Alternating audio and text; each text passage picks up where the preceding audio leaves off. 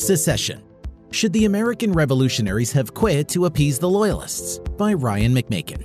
An audio Mises wire narrated by Millian Quinteros. When advocates of secession in the United States bring up national divorce, a common objection we hear is that secession can't be allowed because it would make some people worse off.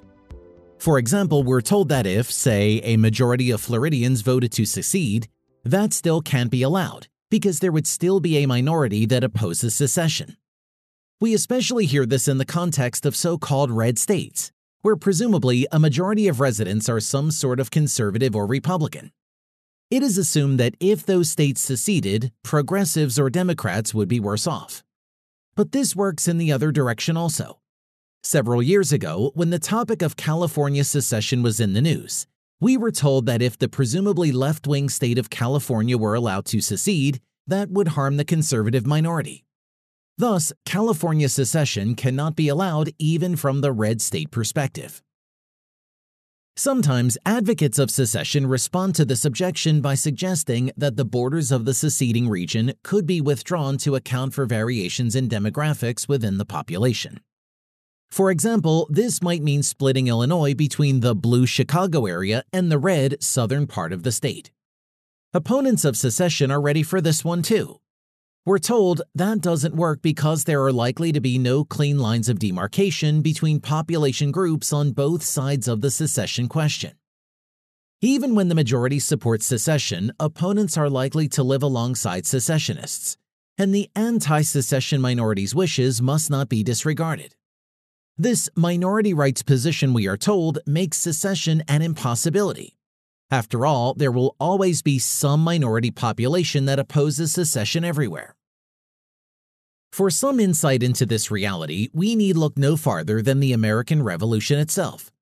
The United States is the product of a secession movement in which there was a sizable minority population on the losing side. This minority is known today as the Loyalists, and they failed to prevent secession in spite of the fact that they numbered perhaps as much as half the population in some parts of the colonies during the secession crisis that began in 1775. In other words, Americans who voted for the Declaration of Independence in 1776 ignored the Loyalist opposition and doubled down on their secessionist position anyway. In the end, many Loyalists emigrated to avoid living under the new Republican governments. This was all exacerbated by the fact the British government chose war over negotiation. The war empowered the most fanatical and violent segments of the secessionist population, and this led to more reprisals against Loyalists. This was not inevitable, of course. Secession is not in itself a violent act, but only brings violence when the established regime chooses violence to prevent separation. Yet, even if a peaceful transition had been allowed, this leaves us with an important question. Should the American secessionists, people like Thomas Jefferson and John Adams, have let the Loyalists veto the Declaration of Independence? If we accept the claim that the presence of anti secessionist minorities in Florida, California, or any other state today renders secession a non starter, then the answer must be yes we must conclude that the Continental Congress should have listened to the Loyalists and scrapped the idea of American independence. Even today, however, most Americans apparently disagree. In a recent YouGov survey, only 5% of Americans said they have regrets about the United States secession from the British Empire. Even after years of increased focus on the Loyalists in scholarship and in school curricula, disapproval of the American Revolution remains very much a minority position. As far as the American public is concerned, at least, there are apparently some times when the anti secessionist minority does not get to dictate the workability of a secessionist movement. Yet the outcome of the revolution was nothing like the massacre that modern opponents of secession often imagine will necessarily be inflicted on the losing side in any modern secession movement. The example of the Loyalists does show that even after independence from Britain was secured, and when other British colonies were open to Loyalists, only a small minority of Loyalists actually chose to leave the United States.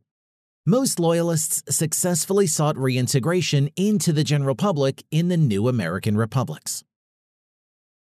The Loyalist minority in the Revolution Some historians contend that less than half of the population actually supported the revolution, even accounting for an unusually high degree of enthusiasm among those who did support secession, as John Ferling suggests was the case. That leaves about half the population either neutral or actively opposed.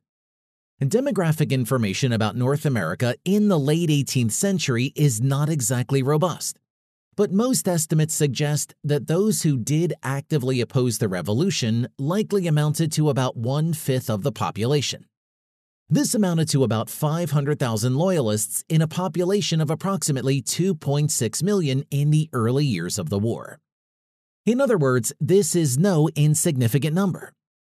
Of those half a million loyalists, it appears around 20,000 were opposed to secession to the point that they were willing to fight and die by taking up arms in the British Army. The number of loyalists varied by colony, but loyalists were represented in communities across the colonies and were neither overwhelmingly rural nor urban. Many were farmers, but many were not. Thousands of them owned slaves, New England appears to have enjoyed the most support for the Patriots, while the Mid Atlantic and Southern colonies saw more Loyalist support. Yet Loyalists could be found in sizable numbers in all the colonies and in all cities. They are believed to have been especially numerous in New Jersey and New York, perhaps totaling nearly half the population, but were also clearly a significant portion of the population in Pennsylvania and the Southern colonies. Loyalists were not a well defined interest group, however.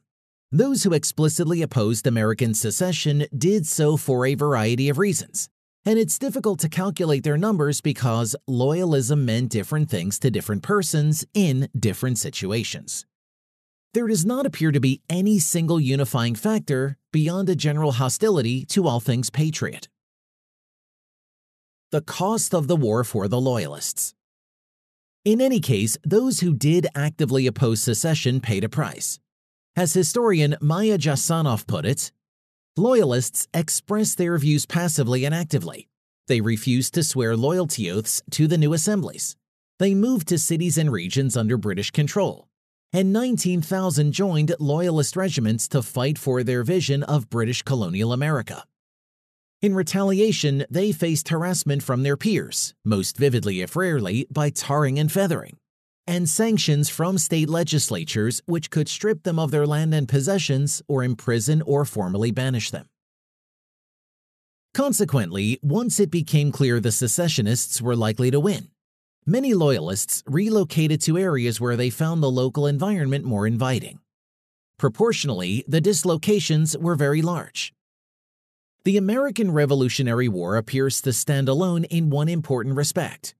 In total numbers of displaced persons, it seems to represent the apex, at least during the second half of the 18th century.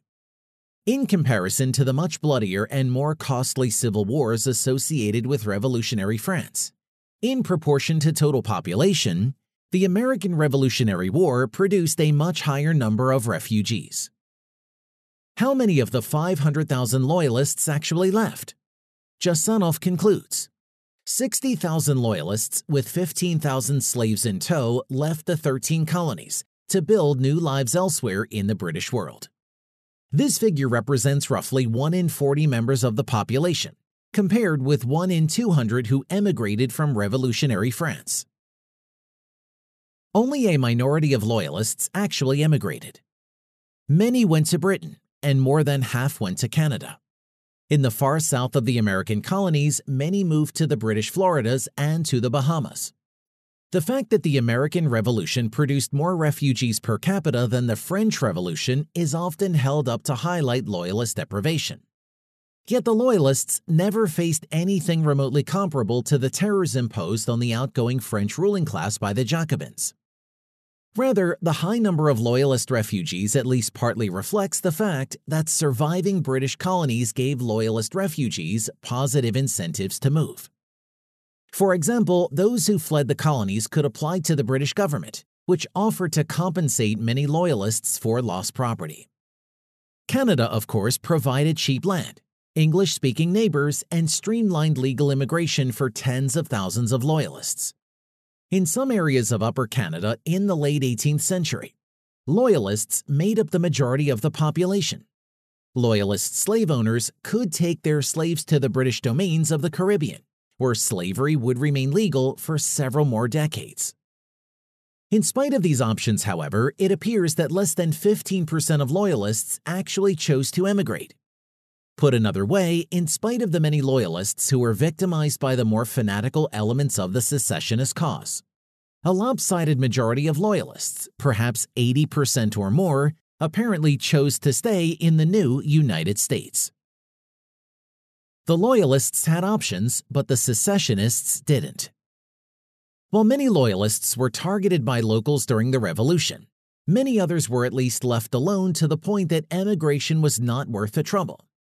Moreover, once the war was over, wartime discrimination against Loyalists abated, and state legislatures created avenues for former Loyalists to become full citizens.